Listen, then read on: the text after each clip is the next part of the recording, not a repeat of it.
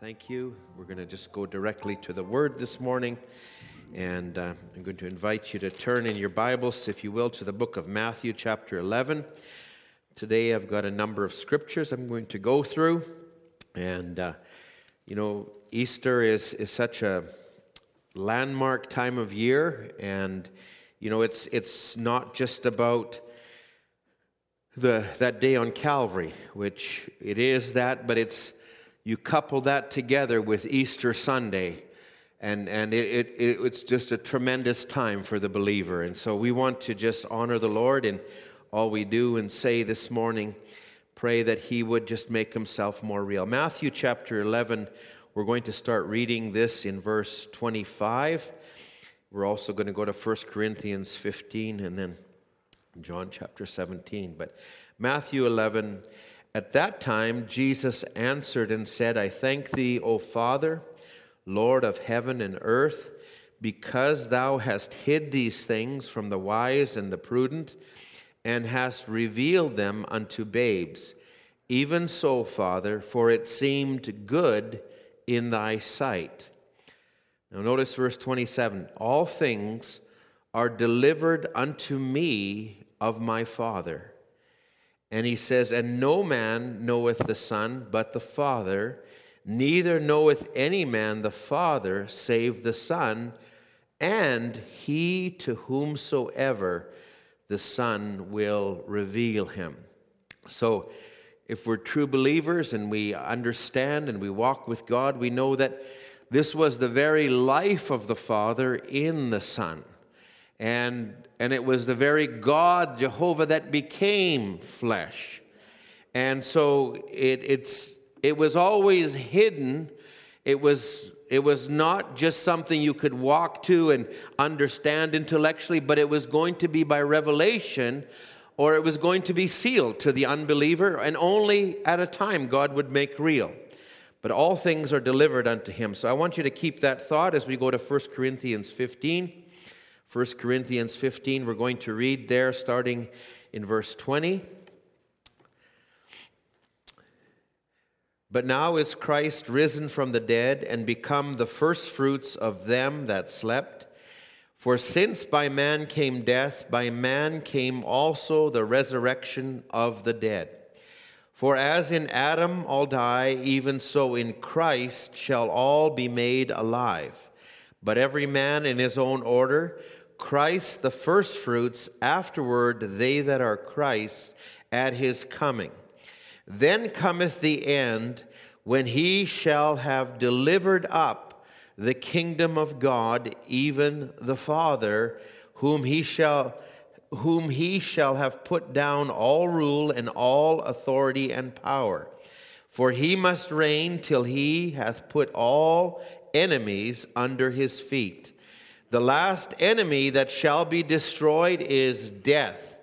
For he hath put all things under his feet, and when he saith all things are put under him, it is manifest that he is accepted, which he put all things under him.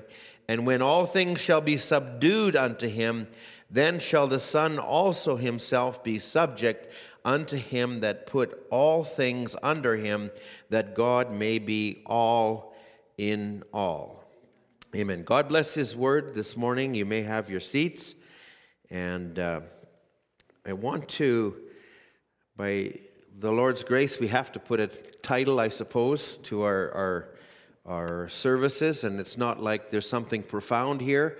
Sometimes the minister is just being moved by how God moves him. And Some, you know, I, I was reading here the other day where Brother Branham would say, the prophets didn't always understand what they were writing, but they were moved of the Holy Ghost. So we're not just trying to convey my understanding to you, but I'm just trying to convey what God laid on my heart, and then let God take care of the rest. And so we're here this morning to serve God and to serve His purpose, and we want to give Him the preeminence in the service. So it's me yielding, it's you yielding, it's not trying to figure out where's, you know, this is Brother Eddie's, this thing. We want God to come and speak to us and minister to us. Brother Ray and I were just talking in the office, and we We're both talking about the, the message that Brother Branham preached that day on Calvary. We listened to it on Friday, and and I listened. We listened as a family, and then I went out and listened to it again, and and just allowed the Lord to really minister. And I, I it just struck me so much. And I, I said, Lord, we we were unworthy, but you came, and and I, how grateful we are. How grateful we ought to be. Amen. So this morning, I want to speak on on eternal life being delivered under seal. Eternal life being delivered under seal, and I'm, I'm going to try and follow what God's put on my heart, but I'm going to ask you to turn to John chapter seventeen. This is uh, a profound portion of Scripture. This is Jesus, if you want to look, really, it, it's the prayer, the last prayer of the Lord. It's the last thoughts. It's He's lived out His life. He's lived out thirty-three years on earth.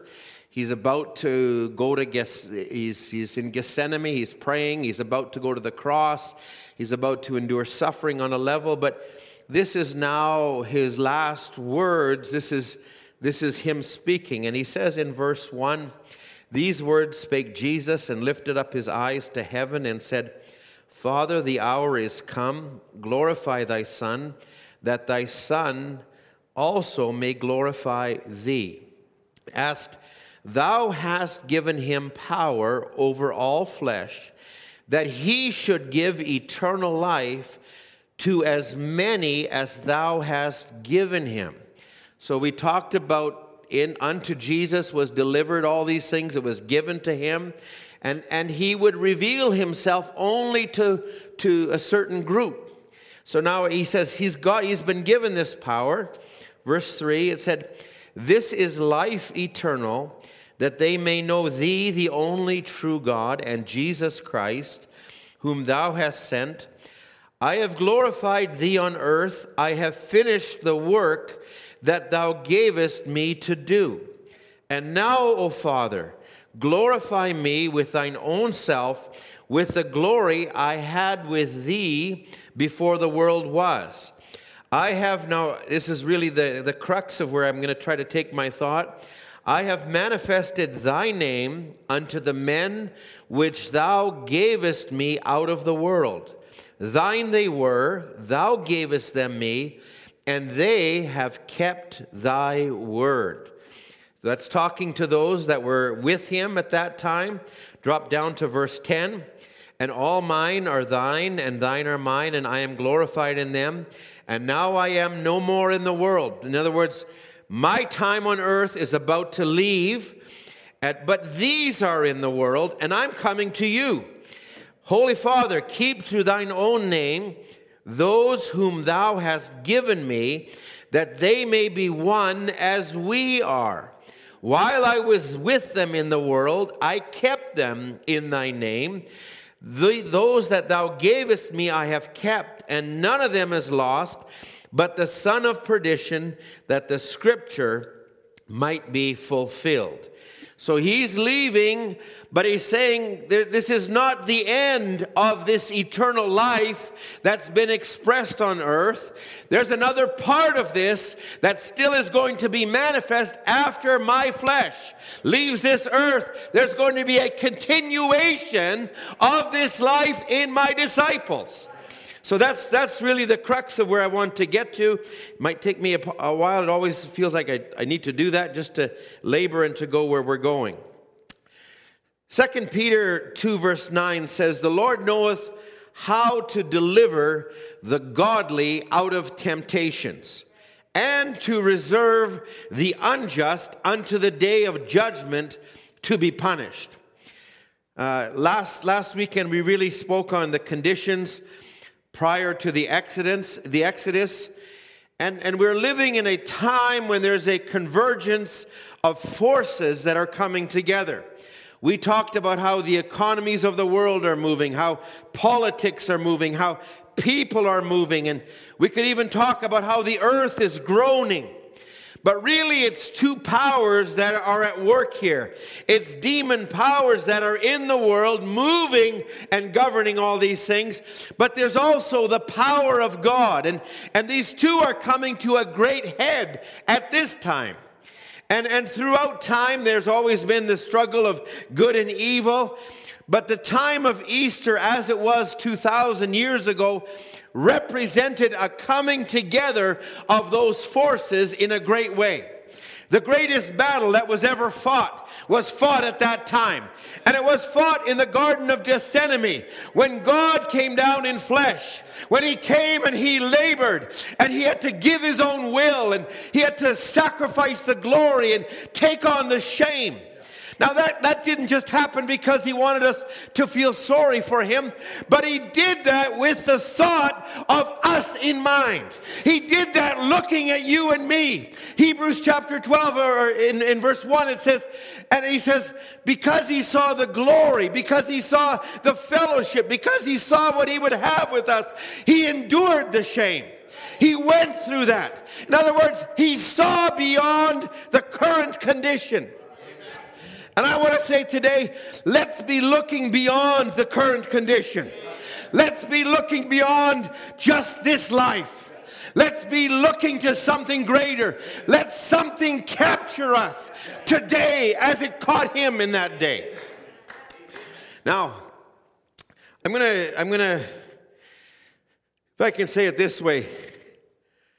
Jesus, there was a point that he came to where it was the point of no return. He came to a place where he had to fully surrender and go down a certain path. And I will say, the world has come, or if it hasn't come, it's coming to a point of no return. There will be no rescue for the economies of the world within themselves. They're going to have to turn to another source. There will be no rescue for America as a nation anymore. There will still be people in America that will be saved. There will be no more turning back for the foolish virgin that denies the fullness of the word that is in the earth today. There, there, there is a point of no return that's coming, and there's a point of no return for the bride. There's a point where I've left this world behind. I'm not going to go any further with this world, but I'm throwing it all into one thing. I'll say one thing, if you haven't noticed it, you know, you can live, we can live with a lot less than we used to live with. Oh, I got to go shopping and look at the latest dresses and look at the latest, uh, um, let's, not, let's not pick on one gender here only, but let's, I got to look at the latest tractors. You know, so, you know what, I'll tell you what, we can do without a lot of that.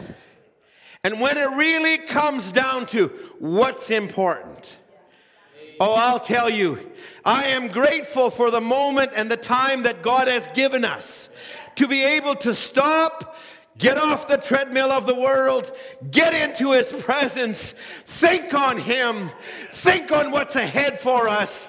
Oh, it's glorious. My, I, I got to be careful I don't get ahead of myself here.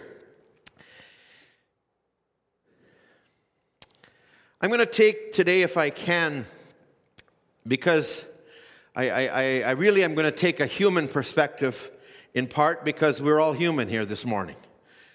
But I believe we we have, as much as we have humanity and thinking and our natural intellect and minds, yet God operates on a greater level, and he has to break the shell of our humanity, break our, our sometimes our, our our our crust, if I can say, and to break us down to where he can truly speak to us. And so I want to take the human part, but I, I also want to take it to where we're really going. So I'm gonna I'm just gonna refer to a few scriptures, but And, and you don't have to turn to them. I'm going to go quickly with a few of these, but First Timothy three, verse sixteen would say, without controversy, great is the mystery of godliness. God was manifest in the flesh. God was manifest in the flesh. Justified in the spirit, seen of angels, preached unto the Gentiles, believed on in the world and received up into glory. God was manifest in the flesh. It was not just a good man, it was not just a prophet, but it was God that came in flesh. And as much as there had to be a Calvary, there had to be a resurrection. And as much as there had to be a resurrection, there had to be an ascension. And as much as there was an ascension, there had to be a pouring out of him back onto the earth again, in order for the fulfillment of even John seventeen and God's great purpose. So that life was projected into the flesh. John chapter one, verse eighteen. I really like the way John will take the perspective. Luke will often take the perspective of the man because that was a man anointing upon him. But John is speaking with an eagle perspective, and he would say it this way: "No man has seen God at any time. The only begotten Son, which is in the bosom of the Father, hath declared him." So we, we didn't see God in, in, in all of his characteristics, but when Jesus came, he was the declaration of all that God was. Now, it, it, I'm going to just back up a little bit here. Now, we, we can look back and say that because we have the benefit of two thousand years of history and such, but also what God has made real to us. But imagine if you were living in that time. Imagine if you were one of the disciples. Imagine if you were fishing and he told you, "Leave your nets and come."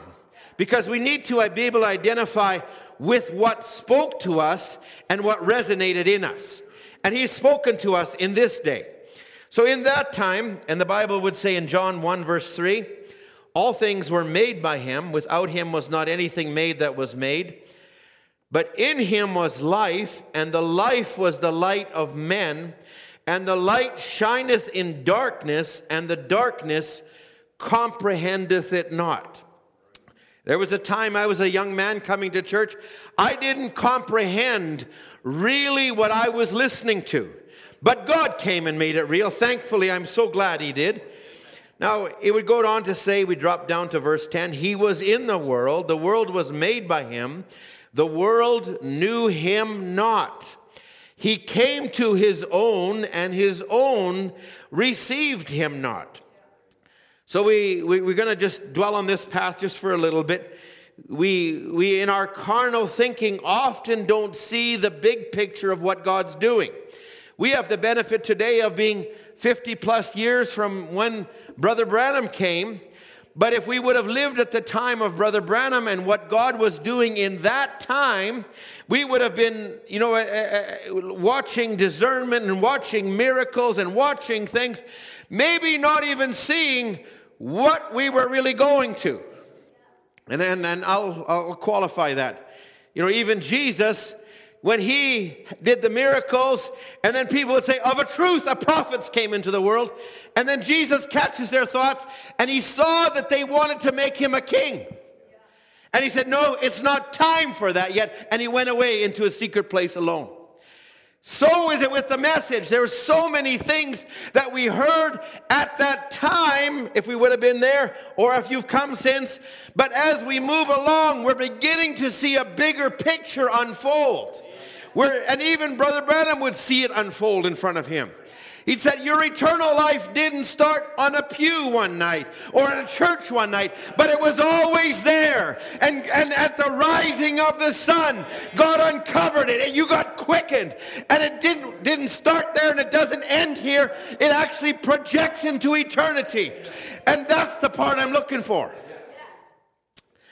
So he would say, "He came to his own, his own received him not." Verse twelve, "But as many as received him, to them gave he power to become, become the sons of God, even to them which believe on his name, which were born not of blood, nor of the will of the flesh, nor of the will of man, but of God." So the eternal life, the aspect was not limited to Jesus Christ, but it was, it was, we were partakers of it. I, I had taken this on Wednesday, I believe, and I'm just going to read it. Well, actually, I'll, I'll leave that one. I'll read this. Brother Branham would say, "And who is this Melchizedek?" The difference between Jesus and us as a son, See, Jesus, he was in the beginning the Word, an amorphe body. He came and lived in the person of Melchizedek. Paul would identify him in the book of Hebrews. He lived by the power of an endless life. He said he He said he lived in the person of Melchizedek. We hear no more of Melchizedek because later he became Jesus Christ. Melchizedek was a priest, but he became Jesus Christ. So we, we, we're picking up on the life of Christ. Now he says the difference between that and us is we bypassed that part. In that form, he knowed all things. We have never been able to know that yet. You came, like Adam, like me, we became from the attribute to the flesh to be tempted. But when this life is finished, we, if we, this earthly tabernacle be dissolved, we have one already waiting. You know, I, I'm so glad that I can look and say, in all the time of feeding on the message, it's not just theology, but it's actually, there's a reality. And I, I'm grateful that I can say and I can point back, well, back there, I reacted this way to this situation. And then when this happened, I did this way. And if you're tested and tried along the way, but then you begin to see things change and you react differently. And your desires are differently. And and, and what you once loved, you now hate. And, and what you once hated, you now love. And that is not something that comes from your natural birth. That comes from a spiritual birth. That's another life form. That's something God has endowed us with. I'm, I'm so grateful that's happening. And it isn't stopping. It's moving. It's, it's real time. It's happening as even as we go along. You know, I, I, I, we just had such good fellowship in the office. Brother Ray, we were talking and just saying, you know, with all that's going on in the world, it's amazing. We're not even fearful. I, I'm not just saying, are you concerned? I'm concerned. Yeah, there, I'm wondering, how's this going to work out? But I'm not just, no. I, I'm just saying, Lord, it's in your hands. I'm in your hands. We're in your hands. You haven't brought us this far to lose us. What a comfort, what a what a what a trust we have. What a place we are in. Not everybody has that. I don't know how it's going to play out, but I'll say we're walking it out. Amen. Oh my. He he he would say here, look back and see what we've done. We don't understand it. We never became the Word, we become the flesh man, not the Word. This is out of the quote, who is this Melchizedek? Now, I, I need to pick up just a few other scriptures here for a moment. Let, let me read one more quote and I'll come to a scripture. When God created me, William Branham, I was before the foundation of the world. He made my being, my spirit. I wasn't conscious of anything. Oh, I don't believe you get it. Jesus told his disciples they were with him before the foundation of the world. Paul said that he chose us in him before the world began. And he said, now there's some part of me, some part of Orman Neville, and the rest of you that's in Christ Jesus before the world ever began. We don't know that. But yet there's something that responds. It's like that eagle when it hears the call and it begins to jump off the fence and it hears the voice, it cries, it can't help it. There was representation there. Now we didn't pre-exist, but in seed form, God placed a seed knowing at a certain time that seed would be quickened or could be quickened.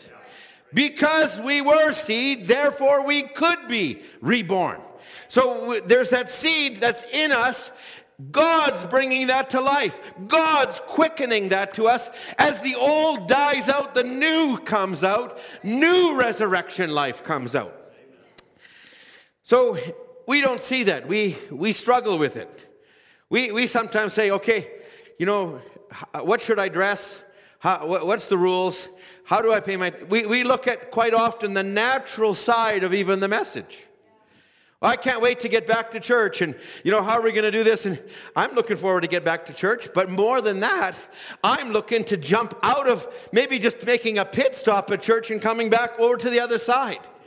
We need to be able to look beyond the natural, and we need to be able to see something further. Listen, if somebody offered you, would you like to, you know, we, we often just project as far as the rapture. If I can make it up to the rapture, or if I can just get over there, oh, that'll be so good. No, I'm not just looking for the rapture. I'm looking for the Lord.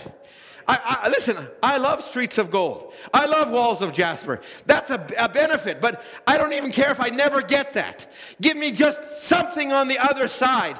Let me know my Lord. Let me be with him forever. That alone is life. If you're just caught up in, I, I got to do this right, I got to fix that, I'll say there's another channel God wants to bring you in that goes beyond just the veil. There's an anchor that's way deep. It's going deeper all the time. Now let's just, just look at it. Because Jesus came. He held eternal life. And, you know, he would make remarks and they wouldn't understand him. He stood there one day and he said, destroy this temple and in three days I'll raise it up. And they're all going, are you kidding me? This temple was forty years in building, and you're going to destroy it in three days and raise it up. Like, come on, this guy's a nutcase. But yet he was talking about this temple. Within three days, I'll raise it up. Not one of his words, but we need to be able to catch what he's saying. So it's not just the literal understanding, but Lord, make it real to me what you're saying. We jostle with quotes and scripture sometimes, fit this in and fit this in. But you know where it's really understood is when you're in prayer, when you're in meditation, when you're sitting in a service and something strikes you. That's when it's real. So let, let's just look at the disciples. I, I took this just a, a, a couple of weeks ago, but it's in Luke chapter eighteen. And uh, this is where Jesus would be speaking to his disciples. And it's amazing that in just the the week, the hours before this all happens, that, that you know, he says it so plainly, and yet it's misunderstood or not understood. And this is in verse thirty-one. Behold, we go up to Jerusalem. All the things that are written. This is Luke chapter eighteen, verse thirty-one. He says, behold, we go to Jerusalem, and all things that are written by the prophets concerning the Son of Man shall be accomplished. So, uh, I'll come back to that. He says, now he shall be delivered unto the Gentiles. He'll be mocked. He'll be spitefully entreated. He'll be spitted on. And they shall scourge him and put him to death. And the third day he'll rise again. Now, I'll tell you what, if you would have really received that message in the light of what God was meaning at that moment, then Peter would have never denied him.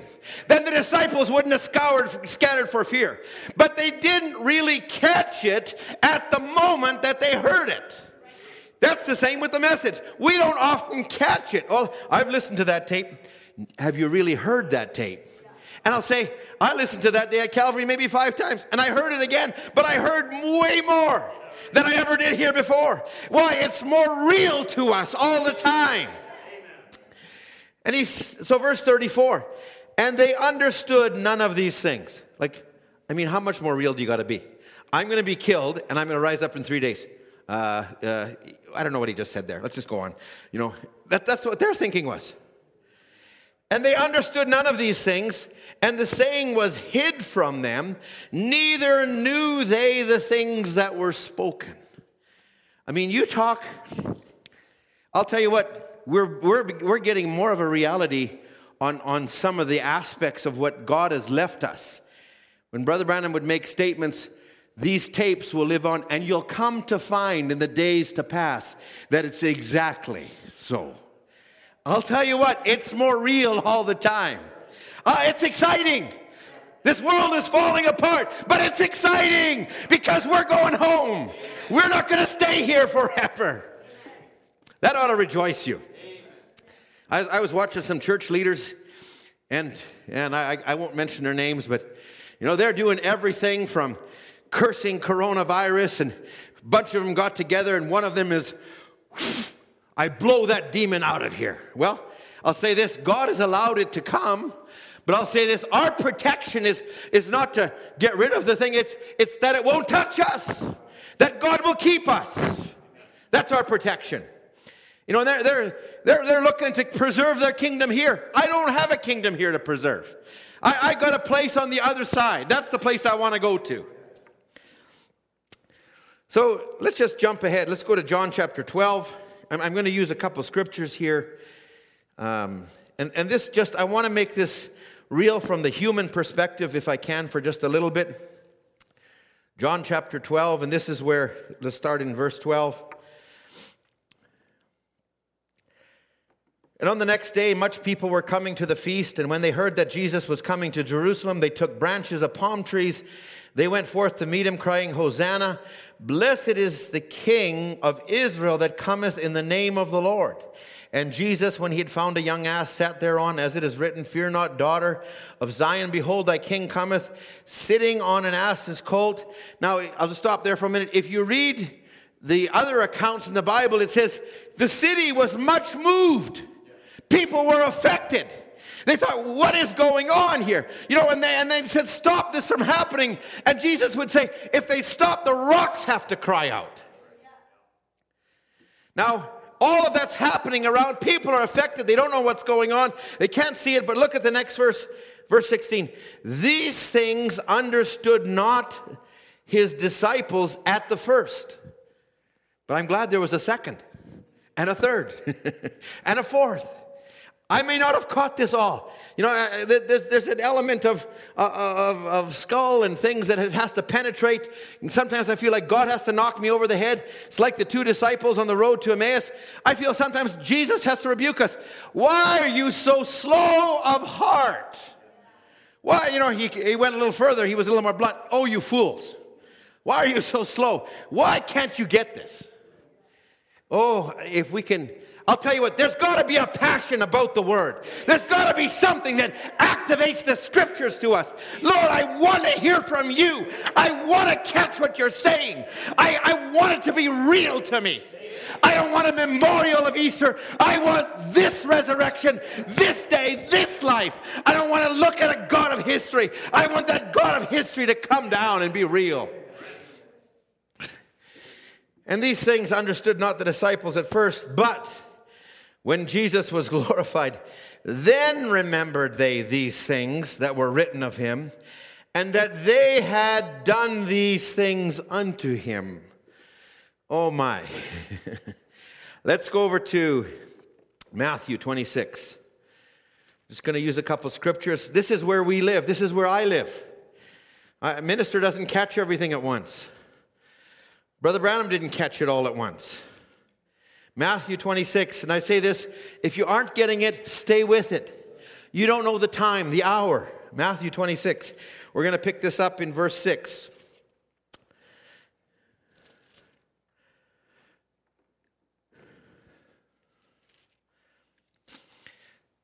Now Jesus came to, I, I, I, I'm just going to summarize this. You can read six to thirteen, but this is when a woman came with an alabaster box, poured it on him, and the disciples, now in a natural way, they're looking and they said, what are you wasting all of this for?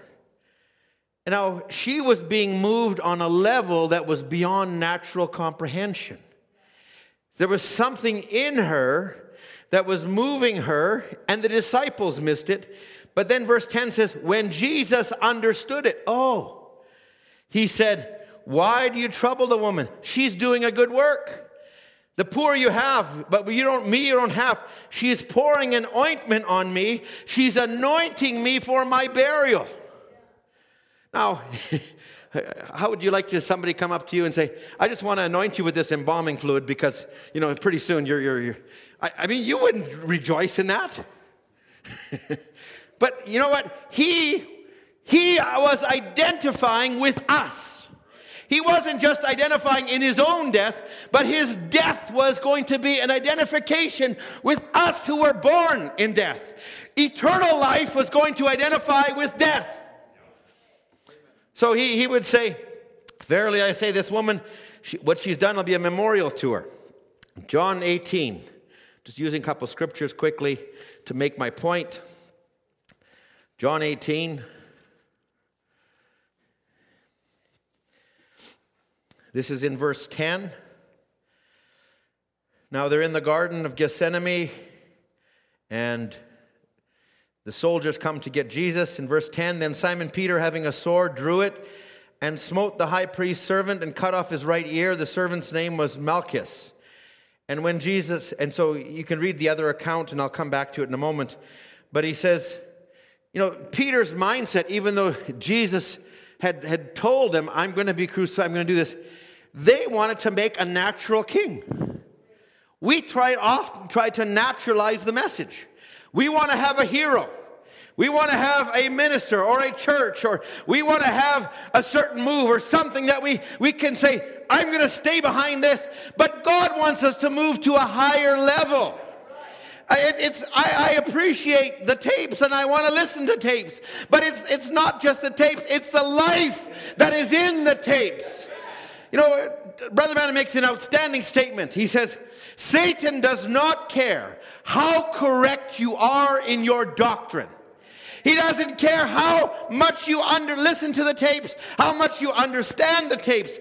And Brother Branham says this at the end. He says, but if you miss that life, I want the life of what was on those tapes to manifest and to become real. So Jesus tells Peter, he says, Peter, you're looking at this naturally. You want to protect me. I know you want to protect me. But he says, allow God to accomplish the work he wants. You know, I'm amazed at how, as I call it, this point of no return, Jesus didn't try to resist. He gave himself to it. You know, the same God that delivered Israel out, Egypt, out of Egypt, that brought them to a Red Sea, looked like a certain trap. He was the same God then. He's the same God in Jesus' time. He's the same God in this time. You're going to be herded into a corner. They might put you and say, you've got to self-isolate. We're going to come and get you. We're going to do this. And they're going to come one day and we're not there. Why? Because that same God is able to deliver us and bring us out of here. He knows how to deliver the godly out of temptation. He knows how to bring these things. Let's back up to verse one. I want to, this is when Jesus enters the garden. Uh, in, in John eighteen, verse one, Judas comes and um, let's let's drop down to verse four. Jesus, therefore, knowing all these things that should come upon him, he went forth and said to them, so he knows they're coming for him. He's not running to hide. He comes up to him and says, hey, who are you looking for? He knows exactly who they're looking for. He knows what he's doing. And they answered, Jesus of Nazareth. And Jesus said unto him, oh, he's over there. No, he didn't say that. He says, I am he. And Judas also, which betrayed him, stood with them. And as soon as they he said unto them, I am he, look, look at their reaction. They went backward and fell to the ground. They thought they were going to have to dig through every foxhole. They thought they were going to have to look for him and scour him. He's somewhere here. He's slipped out of our hands before. He's done all of this. But now he just says, I'm here. You got me. No, no, no, that's not you. No, it's not really you. Yes, it is me. Trust me. I, I love the testimony. I don't know. It was Polycarp, I believe. Brother Branham said he didn't take him as a messenger because he was, he wasn't as fervent Uh, as Irenaeus was regarding dom- denominationalism, but Polycarp, a tremendous man of God. And, and when they were coming for him, rather than hide, he gave himself up and they martyred him. But you talk about a saint of God. Friends, it's in God's hands. As, as Jesus allowed himself to move into the channel God was bringing him to, so do we. And he said, whom seek ye? And they said, Jesus of Nazareth. And he says, Jesus, you know, after they fell to the ground and picked themselves up, verse seven, he says, whom seek you? And they said, Jesus of Nazareth. Jesus said, I've told you, I'm he. Like, could you believe? They, they, they had a hard, like, believer, unbeliever had a hard time comprehending what was going on in front of them. If therefore you seek me, let these go their way. He says, don't worry about them. Just let them go. You want me? You got me. You talk about giving yourself over to the will of God. You know, the greatest thing you can give is yourself, your will, your desires, your life. Allow him to live through you. Oh, it's the most glorious thing. It is glorious.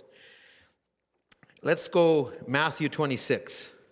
I'm using a few scriptures. I'm trying to bring the natural perspective to the eternal life that was, was in, in front of us. Matthew chapter twenty-six. This is picking it up in verse fifty-two. Now, this is where Peter took the sword out. And Jesus said unto him, put again the sword into his place, for all that take the sword shall perish with the sword. Now listen to his words here at the time this happens. Thinkest thou that I cannot pray to my Father, and he will presently give me more than twelve legions of angels? Now just think about that. That was there at his disposal. Everything was given to him. But he had a mission to accomplish. And the mission was to save Adam's fallen race, all whose names were in the book. And he says, I, I got all these angels. I, I know this is all happening in front of me. Could you imagine where he was living? All of that around him. All of this in front of him. And yet he's submitting himself to it. And then he says, now if I did that with these angels, verse fifty-four, how then shall the scriptures be fulfilled that it must be? He goes on to say, in the same hour said Jesus to the multitudes, are you come out against me? Are you come out as against a thief with swords and staves? I sat daily with you teaching in the temple. You did in the temple, you laid no hold on me. But all this was done that the scriptures of the prophets might be fulfilled. Then all his disciples forsook him and fled. He gave himself. Now, I, I, I, as I just touched on this briefly, let's just jump, jump over to Matthew twenty-seven, and let's just go over to verse thirty-nine for a minute. Then were there two thieves crucified with him, one on the right hand and another on the left, and they passed by, reviled him, and they that passed by reviled him, wagging their heads and saying, thou that destroyest the temple and build it and buildest it in three days, save yourself. Now, I feel like that saying had a little bit of a sarcastic tone to it. I don't think that they were begging him to do it. I think they were mocking him. If thou be the Son of God, come down from the cross. Where did that if come from? Jesus encountered that before when he was in, in fasting and prayer and the tempter came to him. If thou be, if thou be. Where have we heard that before? If you guys are the bride, if you're this and this, then let this and this happen. No, we don't listen to that voice. That's another voice. Likewise also the chief priests mocking him with the scribes and elders said, he saved others, himself he cannot save. If he be the king of Israel, let him come down from the cross and we'll believe him. Now, they go on to say, he trusted in God, let him deliver him now, if he will have him, for he said, I am the Son of God. So they're mocking him, and they're actually saying, he couldn't even save himself. And really, they were paying him the greatest compliment, because if he saved himself, he wouldn't have saved us. But who caught that in the moment that it was happening? Sometimes our greatest victories come through natural events we can't figure out. Why did this go wrong in my life? Why did this happen with my car? Why did this happen, you know, in my job? Why did this happen with this? Why did that happen? Why did it happen? It's an opportunity for faith to step up and for God to show himself in a greater way. Amen. He's able to deliver us. He's able to keep us and preserve us. Let's, let's never... Never despise. You know what? I don't know who, who said it, but they said, there's no atheists in foxholes. If you're in a foxhole and you're stuck, you're going to call on God. Amen. You're going to you're going to need God on your behalf. Amen. I believe that we're going to need him as we step forward, but you don't have to worry. He's already here. There's a man that can turn on the light. I, I know he's here. You know, it's not conditional. You know, I was listening to that message on Friday, and I, I, it so struck me. It's not my good works. It's his good works. It's what he did. I could never live good enough. And then no matter how good I live today, tomorrow I'll stumble somewhere. But he's already paid for that. He's already taken care of that. The price has been paid. Sin is no longer. I am his. I'm bought by the blood of Jesus Christ.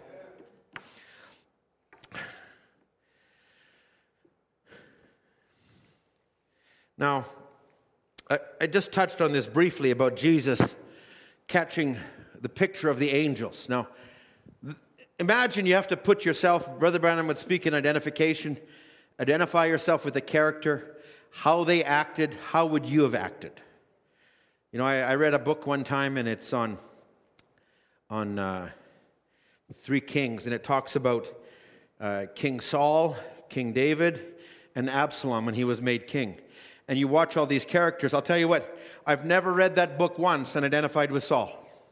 I've never read that book once and identified with Absalom. But I've identified with David a whole lot. You know, and so you identify with characters and you say, that's how they acted. That, you know, how did David act when, when Job said, cut off Saul's garment? David couldn't even do it. And when he did just a little bit, it smote his heart. I think that's the way I want. I want to be like Christ and like Christ was in the saints of old. So as you think about those angels that are there, there's somebody else that's there. And it's Lucifer, known as Satan, known as the devil, the geeko, whatever you language you want to put him in, the teufel, whatever it is, same guy. He's there, but there's something that's sealed unto him. See, he was up in heaven, and he saw the glory of God. He saw all that God was, but he didn't really know the hidden attributes that were within God. He didn't, you know, he saw Moses, he saw the signs, the miracles, and he saw all of that. He saw John the Baptist, he saw Elijah, he saw all the patriarchs of old and Abraham, and he saw the humanity of them, and he knew he could trip them all up somewhere, and he did. He even tripped up David. But he's looking at this one, but what was hidden to him, what he didn't know, how could that be God? And, and no doubt he anointed the soldiers, smite him, and, and maybe make him to drink vinegar and make him to do all these things. He's going to show his colors that he's really God. He's going to step down off of this cross. But what he didn't know is sealed in that humanity, and in that vessel was eternal life. He did not know that, or else he never would have let the blood drip down on the earth where it would claim you and me. He never would have done it, but God sealed it so in that being. Oh, friends, it's revealed to babes as such would learn. The devil can't understand this. You know, I, I thank God that he sealed it, that, that the devil couldn't understand it. And I thank God that there's something in me that can see the nature of Christ, the love of God. This was not the third person of a Trinity. This was God himself who came down and bled for me, ascended up on high, and now lives in me. When you see that picture, when you go to that Calvary, you can never be the same. So there was a hidden part that Satan couldn't do. Now, God was also, in the Old Testament, revealing the hidden parts of Satan. Because Satan, you know, nobody really knew what he was like up there. Nobody knew why he was cast down. So one day God anointed the prophet, and I think it was Ezekiel, and he said in Ezekiel chapter fourteen, and he's starting to speak to a king, Tyrus, that was there, and he says, "You were beautiful in your day." Now, he's not speaking to the natural king, but he's speaking to the spirit that's dominating that king, which is the same spirit that came from heaven. So up till that point, now, Lucifer is being exposed. He is being shown his characteristics, the beauty that he had. Isaiah actually identified him too. You were, you were wonder, you had... you were perfect until iniquity was found in you. So he was being exposed by the word of God. So death was being exposed for what it is. But life was also being exposed for what it is. Amen. Even though Lucifer was right at the throne of God, he had nothing in common with God. The characteristics of this lovely Jesus, there was nothing that Lucifer could identify. And he still can't. You know what he can't stand? Is that life that's living in you and me. He can't stand it. He can't compete with it. He can't reason with it. He can't do anything. That's the token. That's what we've been given again today. Oh, I thank God for it. Oh. Brother Branham would say this. The devil thought, I got him now. He started at Calvary. He began circling. Now as he was going up the road, the blood started streaming out of his body. His garment was wrapped around him, one big splash of blood. The devil said, I got him now. That can't be God. No, no, no. But it was. He said, the, he says, that can't be him. I'm going to let the soldier spit in his face. If he would let me jerk out handfuls of his beard, John the Baptist had a beard, Jesus had a beard, I'm just saying that. He said if he would challenge them to see a vision, he couldn't do it. And there he goes up the hill, packing that cross. I'll have him in a few minutes. The bee of death came down, circling to sting him. Could you imagine if Satan really knew? Here he had, he could, he's he's taken care of David. He's taken care of Moses. He's taken care, and here's another one. But he doesn't quite, he says, there's no way. This guy, you know, and he did everything he could. No, for sure it's not God. And then the bee of death came down, and like any bee, it's got a stinger in it. And God prepared the flesh at that time. It was the flesh of God. And when that stinger anchored into the Son of God, into Emmanuel, when he pulled himself out, there was no stinger left. The devil was mortally wounded there. He's got no more power. He's already been defeated. He cannot do anything to you, to me, to any of us, because the stinger was anchored into eternal life, and, and death was swallowed up in life, eternal life. He says, he took the sting right out of death. No wonder Paul would say, death, where is thy sting? Grave, where is your victory? He said, thanks be to God who gives us the victory through our Lord Jesus Christ. And I think it was in the Psalms or somewhere, but it would say, precious in the sight of the Lord is the death of his saints.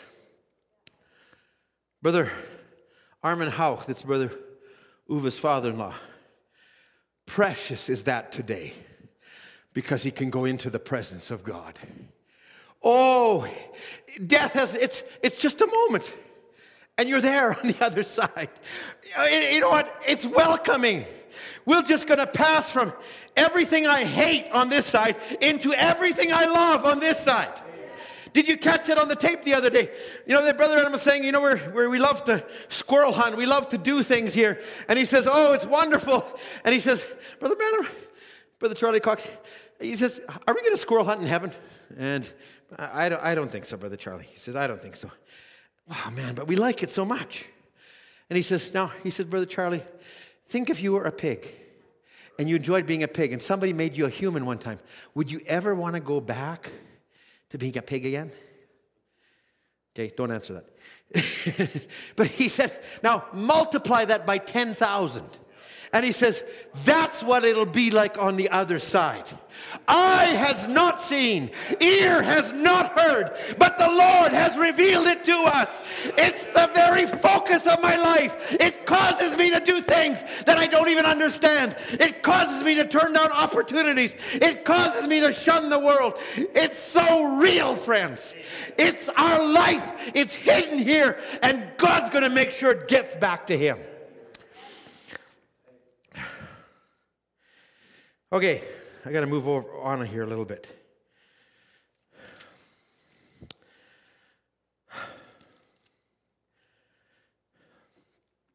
In the very beginning, in the book of Genesis, and I'm not going to really turn to it other than for myself here. So if you can see me turning my notes, some of you that sit at the back can now look and see what I'm doing because you get live streaming. At any rate, Adam, Brother Branham, and the Bible would say, but Brother Branham would put clarity on it, said, Adam held the title deed. The title deed to earth, but actually it would, if I could say it this way, it was a book, he called it, but it was a title deed. And when Adam fell, the title deed didn't go to Satan, but it went back to God. So the title deed, in the title deed was Adam's right to eternal life. In the title deed was his right to govern over the earth. And in there was everything. And I thought, did he really have a book? Did he really have, or what did he have? He actually held life. And I thought, we, we talk often about what we're being given back to, the deed in this last day. This is not really the focus of my subject today. I'll, I'll, Lord willing, I've been thinking on this, but just dropping this in. When we got the book in this last day, was it a book? Or what was it really that we received? What was under them seals? What was, see, the seals weren't the mysteries. The seals held the mysteries, but underneath the seals were the mysteries, which are the seven thunders of Revelation ten, and those thunders are only revealed to a certain group that can take it. And that's what we're receiving. You know, we say, oh, I've got the seven seals. Well, if it's sealed, it's no good to us. But if it's open to us, and it's open to a special class of people, to babes such as would learn, it actually causes a thunder in us. It causes an understanding, not just a hearing. If I can say it this way, if you notice, in Revelation five, the Lamb took the book. And when he took the book, it was became the Lamb's book of life. All that names that were in there became the book. Amen. So there was a taking of the book in Revelations five. But you go over to Revelations ten, down to verse eight, and it says, now we are commissioned to take the book, not out of the seventh angel. The seventh angel never really held the book. It came directly from the mighty angel. We are also commissioned to take the book. So there's two parts to taking this book. So the second part is in the Lamb who could give it to us. Back in the book, I, I, I hope, I, I really probably need to take time on this, but I, I, I just need to say, what are we taking? We're feeding on something that causes us, think about the confusion the disciples were under. Okay, he said this, I don't quite get it. Except you eat my flesh and drink my blood, I don't understand that. But they kept going. They kept eating the book. What they didn't understand at the first, they kept eating. And one day their, dis- their understanding opened to them. So what we're doing, we're eating. I don't understand this, but I'm going to keep eating. It's difficult to swallow sometimes. It's different than anything I ever ate before.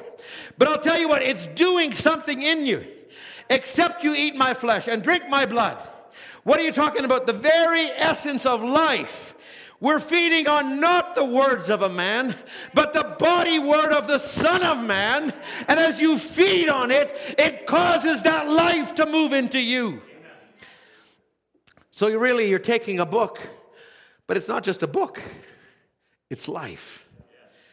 You know, I'm so glad, I, I, I don't know if I can say that today, but maybe by next Sunday or some other Sunday, I'll be able to say it. We're not just believing theology. And I, and I say it relative because when you watch the sun rise into position, the S U N, it forces the life out of the earth. It causes geese to come flying back. It causes the birds to come. It causes the snow to melt. It's happening. I believe it's going to happen. I'm saying it by faith. It's causing the snow to melt. It's causing life to come back up. It is the only, this is the only theology that has a practical application to the earth around it. There's no book of Buddha. There's no book of Muslim. There's no nothing. It's only in this. And it doesn't stop at the earth. It goes right to humanity. The very life of Christ, the seed that I've taken, it's got to come forth. It's in me. It's in this message. Oh, praise God. So, back in Genesis, when Adam could not, when he lost his right to the tree of life, when the deed, the title deed went back into the hands of God, God put a seal to in the Garden of Eden saying, this cherubim's going to block the way, you can't get at it, lest you partake of the tree of life. So, and he also said, I'll put enmity between thee and the woman, between thy seed and her seed. He'll bruise thy head, thou shalt bruise his heel. So when you look at it, this was all going to be fulfilled at Calvary. That devil, that serpent, whose very beings were changed, who, who, who, who was whole body composition, but he's speaking to the spirit that was in that being, and he's saying, I'll put enmity between thee and the woman. So he's that was all fulfilled at Calvary. And the devil lost his sting. Now, we we, we know the events that happened uh, regarding the veil being torn from top to bottom and all of that. But now I, I'm just going to, oh my. Let's go to John chapter six for a moment. Brother Mark, I didn't give you this, but if you can turn to it. John chapter six. I just want to pick up a couple of scriptures in here, and then I'm going to finish with another part in the book of John. So let's just just stay with me for a few more minutes as I go. Are you? I, I can't even ask you if you're enjoying the word, but you know what? I, I feel like we should have a bunch of monitors of all of you at home, and you can have placards. And even though I can't hear you, you can put up a placard. Amen. Preach it. And no doubt somebody will have one that's like this, but that's okay. I I, I can take it. John chapter six, verse fourteen. Let's just take this. Uh, again, we're we're in this dichotomy of the natural versus the spirit. It's right where we live. We can take the view up, you know, way up in the stratosphere, looking down, and we can see it. But it's got to come to where we live, where it's got to become a reality. I'm not just living that I can claw my way up to the door of the rapture and somehow get in. I've got representation on the other side. There are scriptures that Jesus had that I will not suffer my Holy One to see corruption, and he walked through death knowing that scripture. There are scriptures for me on the other side that I'm going to be back where the sons of God were, rejoicing and shouting before the throne of God. I got a scripture in Revelation chapter three, I will sit on the throne with him. I've got too many scriptures that are over there that to stop here. You've got to see the rapture as just a door that you're going through to finish eternal life. Amen. Brother Adam would say in Future Home, your eternal life was interrupted, but God came to bring it back and connect it to where it ought to go. Oh, thank God for that. John chapter six, verse fourteen. And I'm in John chapter fourteen, verse six. Okay, I'll get back there. Okay. So, this is when Jesus uh, breaks the bread, the loaves, the fishes, and they're all looking at it. So, why did Jesus do that? It's just so everybody would look at him and say, hey, that's a neat trick. Let's do that again. Friends, when Brother Branham would do the discernment, it was to catch attention. I'll tell you what, when you caught something in this message, it pulled you out of denomination because you said, I, I can't be identified with that. Not because that this is another, no, no. You just recognize, I've got to take all the word. And when you came to first pull, so that's wonderful, but there's something kept pulling you to second, to third. And even now we're at, we got a nice church, but Lord, I don't want to identify with just a church. I want to identify with you. I want to walk with you. I want to be like Enoch was. I want to be where he was, he had more over there that he couldn't stay here. So that, that life keeps pulling you. So here he says, the fishes and loaves, verse fourteen. And then these men which had seen the miracle that Jesus did, this is a truth that a prophet should come into the world. And when Jesus therefore perceived that they would come and take him by force and make him a king, he departed again into the mountain himself alone. It wasn't time for him to become the king yet. He had to go through Calvary. So Jesus knowing his place in the word. Now, Brother Branham, I'll, I'll come to it as we go along here. Verse twenty-five. Drop down to verse twenty-five. And when they found him, so he was with his disciples, they took a boat, and then they saw Jesus when they got to the other shore. How'd you get here? Huh? Good question. If Jesus, if he allowed Peter to walk on the water, so Jesus could too. So he says, when they found him on the other side of the sea, they said, Rabbi, how camest thou hither? And Jesus said, Verily, verily, I say unto you, you seek me, not because you saw the miracles, but because you did eat of the loaves and were filled. Labor not for the meat that perisheth. Don't labor to be part of this church because it'll keep you from going to hell. That that's not even, that ought not to be your reason. Your reason ought to be, oh God, I don't want to be in this family just to be protected under the token, but Lord, let me have my own token. Let me have my own life with you, my own walk with you. It's not good enough for mom and dad. It's got to be for everyone in the household. Amen. Labor not for the meat that perisheth, but for the meat which endures unto everlasting life. He's trying to transition them from natural things to heavenly things. And he says, which the Son of Man shall give you. Oh, I like that. He says, for him hath the Father sealed, hath God the Father sealed. Then they said unto him, what shall we do that we might work the works of God? Oh, this, this is a tremendous chapter, this whole chapter in the Bible. What shall we do that we could work the works of God? Should I go out and do this? He says, no, no, here, here, here's your answer. This is the work of God, that you believe on him whom he hath sent. What is the work of God in Noah's day? To believe on Noah. What is the work of God in Moses' day? To believe on Moses. What is the work of God in Jesus' day? To believe on Jesus. And actually, the, pre, the, the quick sequel to Jesus was John the Baptist. To get the attention. What is the work in this day? Not just William Branham, but the Elijah of this day is the Lord Jesus Christ. So it was not just William Branham, but the revealing of the Son of Man, and not just the revealing of the Son of Man, but the life, the body word to come back into us, just like it did in that day. Eternal life inhabiting us again at this resurrection. Because only eternal life will be resurrected. Not church members, not tape followers, not church, not, and I'm saying that not to demean those things, but I'm saying don't stop there. You've got to go further. Amen. Oh my, there's some pull somewhere. I believe there's some here and I believe there's some somewhere out there too. So he goes on to say, verse thirty, what sign showest thou that we may see thee and believe thee? And that, and what is what doest thou work? Our, fan, our fathers did eat manna in the wilderness, as it is written, he hath given them bread from heaven. So they're going back to the bread again. You know, Easter's a time when you bake bread. They're telling me that one of the most sought after commodities in the stores now is yeast. Everybody's into baking bread right now. Listen, they were into baking bread at that Easter too, or at that time. But there's a heavenly bread. Okay, you all cut that, good.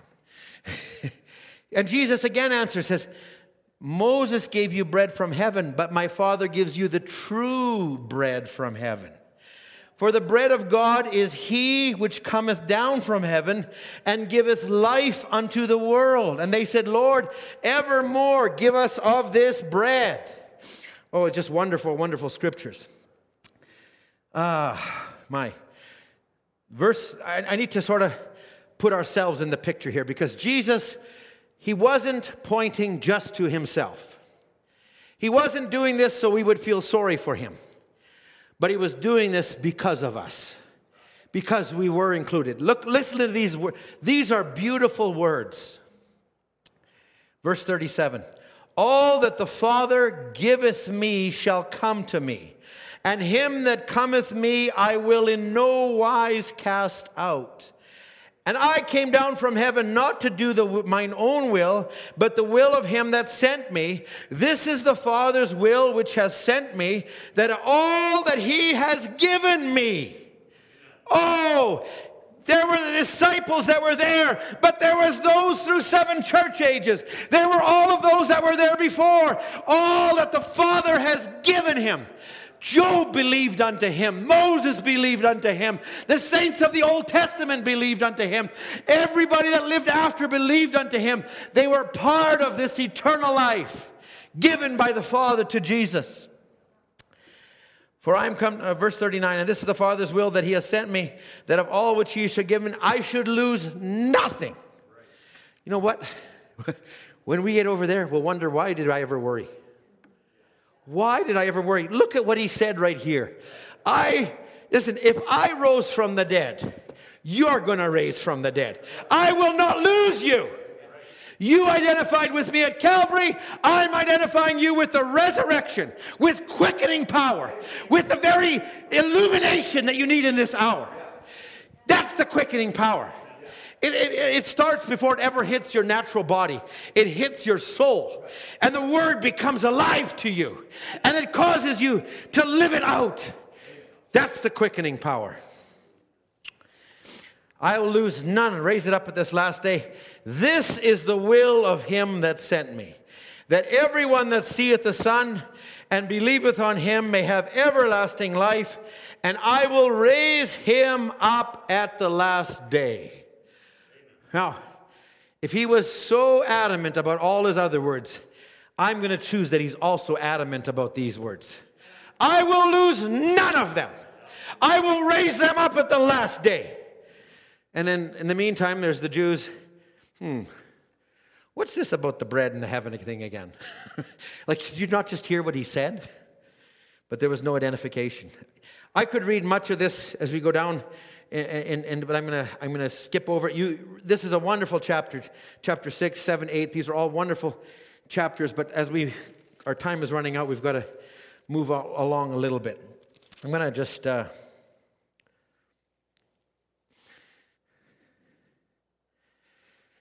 Okay, turn with me to John chapter twenty. We're going to make this our final scripture. John chapter twenty.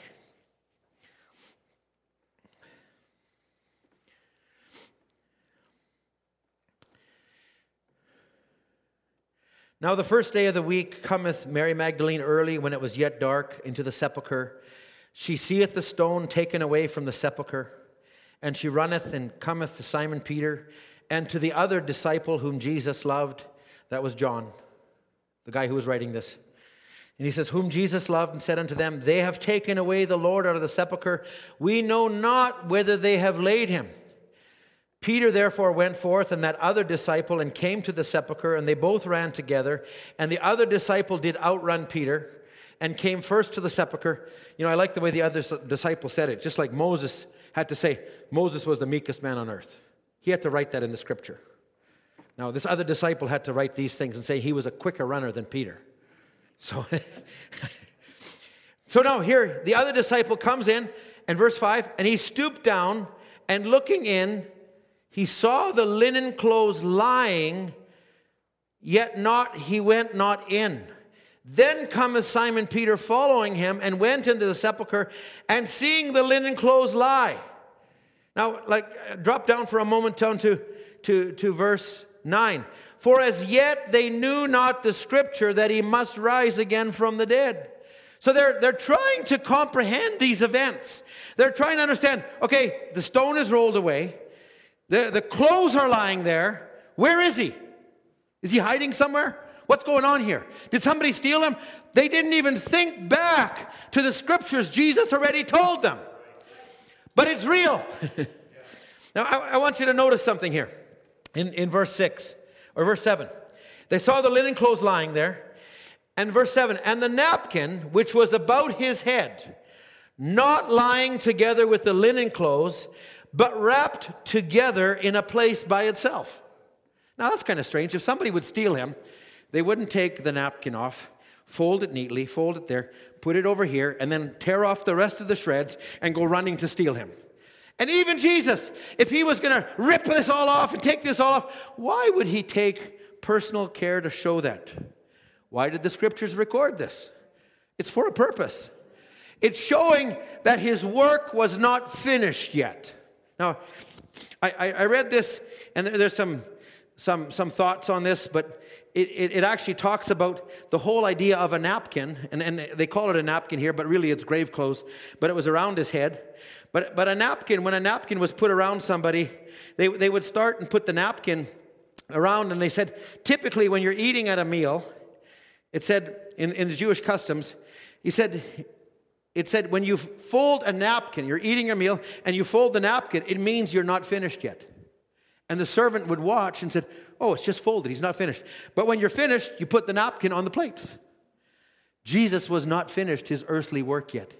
There was a part that was to be fulfilled that was going to come down the earth. It didn't finish at Calvary. It didn't finish at the grave. But he had to resurrect. He had to ascend on high. He had to come down again. He had to live in a many-minute body. This was not the end of the story. The end of the story, there was going to be disciples. They were going to gather in an upper room. And there was one hundred twenty. Now, just catch this for a moment. There was five hundred plus that heard him, but only one hundred twenty made it to the upper room. And the one hundred twenty made it to the upper room, and that same life was going to come into them. And not only into them, but into three thousand that were going to hear it, into those through seven church ages. That life was going to continue. Oh, I praise God for it. Listen, let me let me take this for a moment.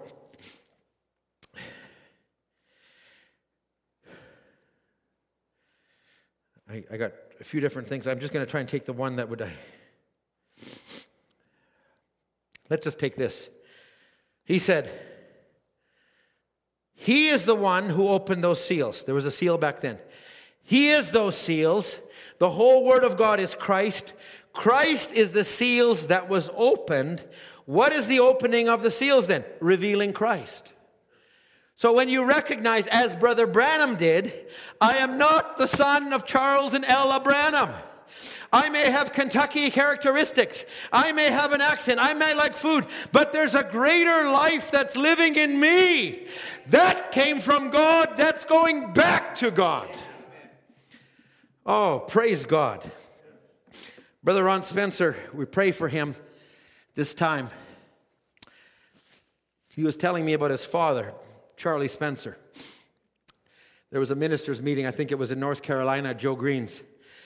And they asked all the visiting ministers, there's always a big missionary meeting, all the big ministers to come, all the visiting ministers to come, come up to the pulpit, greet the people, say where they're from, and tell the people. So all the visiting ministers, and Brother Ron watches, and he sees his dad coming up there. He said, what's he doing walking up here? And he walks right up to the pulpit, and he, and he says, now what's he going to do? He says, I'm Charlie Spencer, I came from glory, and I'm going back to glory.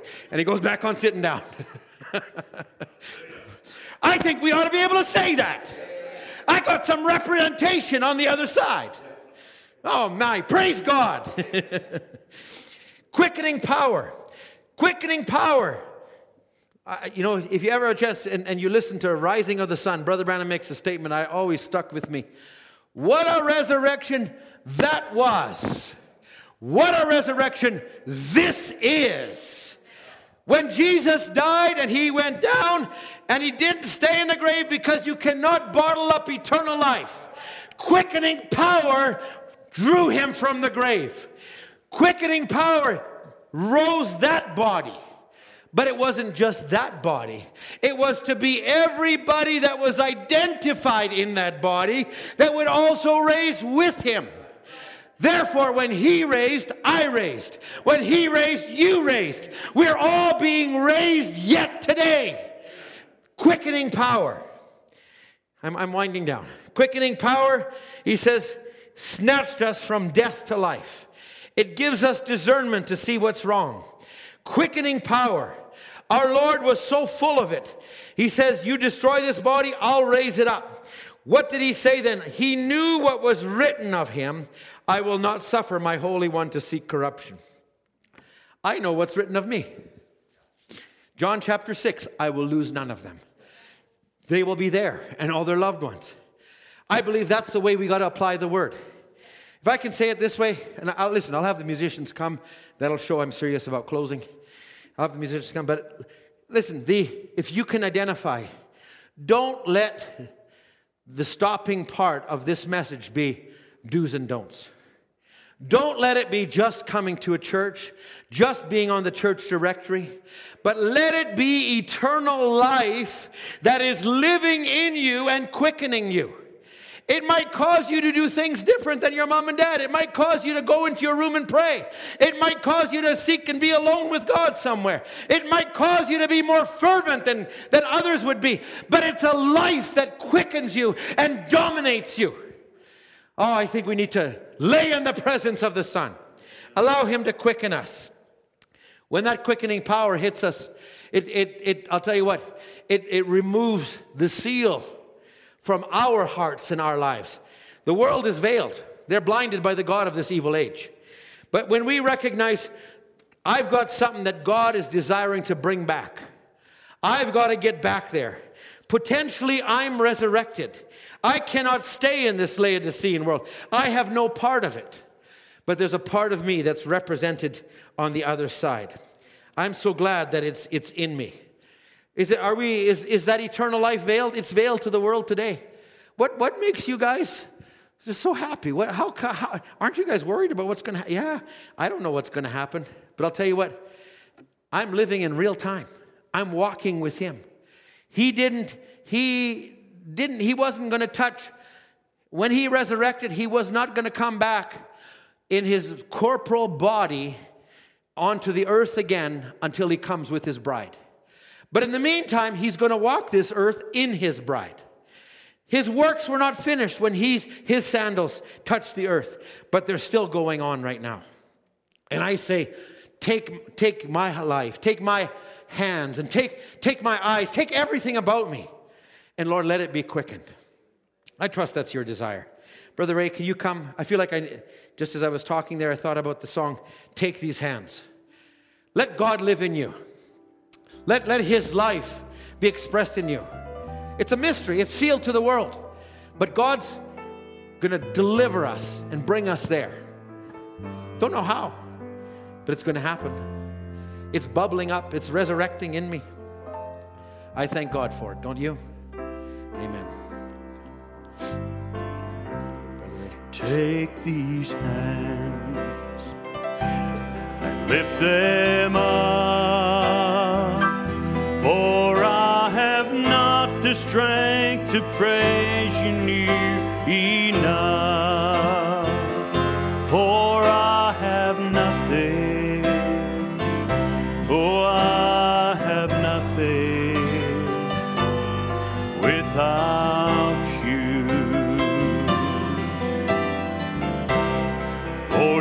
Take my bowl and pour it out. Let it sing the songs of mercy I have found.